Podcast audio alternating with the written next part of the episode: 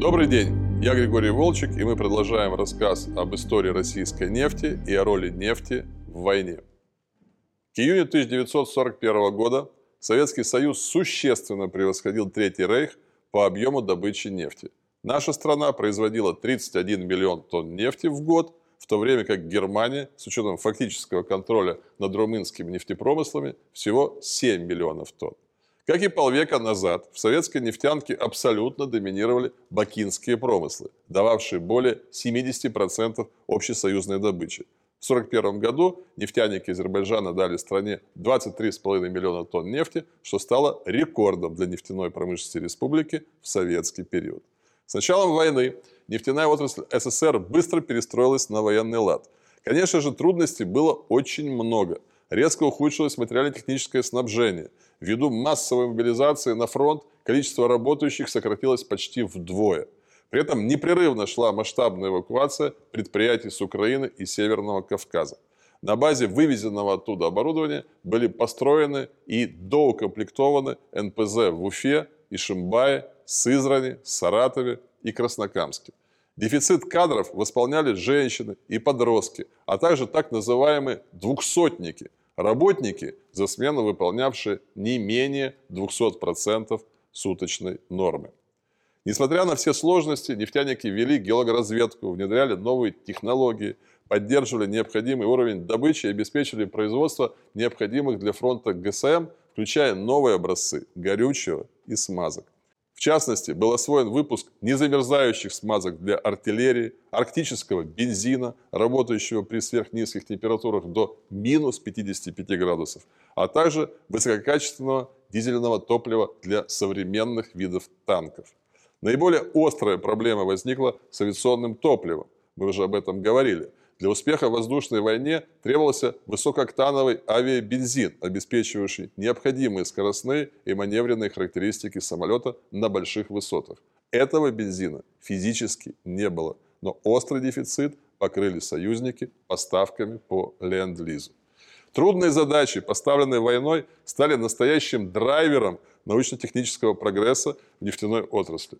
В конце 1942 года в Краснокамске Пермской области впервые в мире было начато промышленное применение кустового бурения наклонно направленных скважин.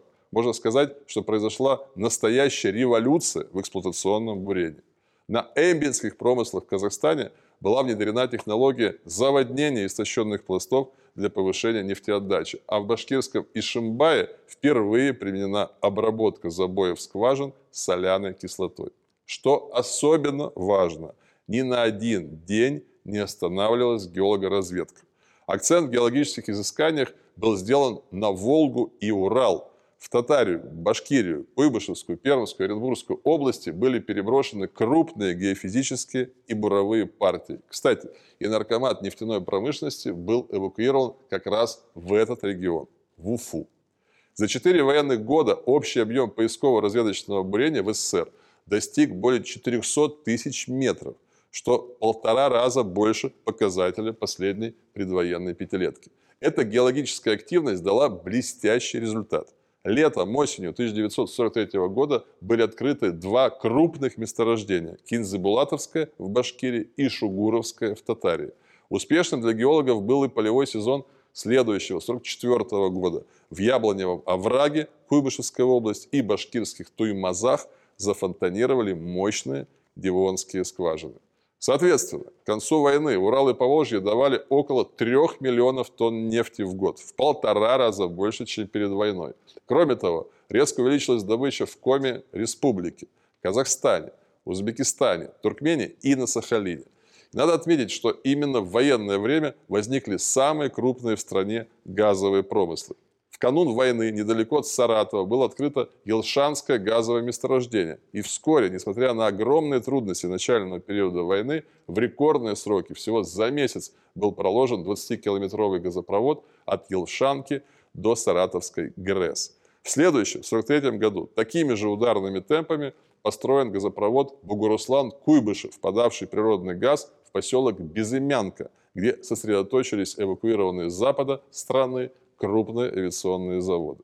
Вскоре в Саратовской области было открыто довольно крупное Курдюмское газовое месторождение, и активная газификация приволжских промышленных районов позволила существенно увеличить там выпуск военной продукции. И, кстати, заложила основы для развития газовой промышленности как самостоятельной отрасли советской экономики.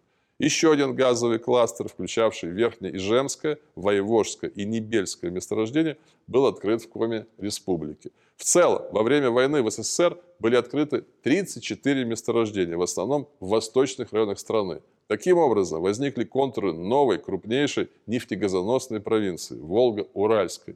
При этом нефтяникам приходилось решать и специфические задачи. Например, разрушать нефтепромыслы на оставляемой территории.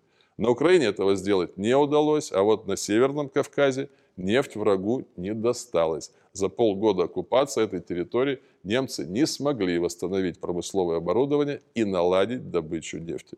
Были на счету нефтяников и другие трудовые подвиги. Например, в предельно короткие сроки, в самые напряженные дни Сталинградской битвы, был проложен нефтепровод Астрахань-Саратов, для которого использовались трубы и насосные станции, демонтированные с магистрали Баку-Батуми.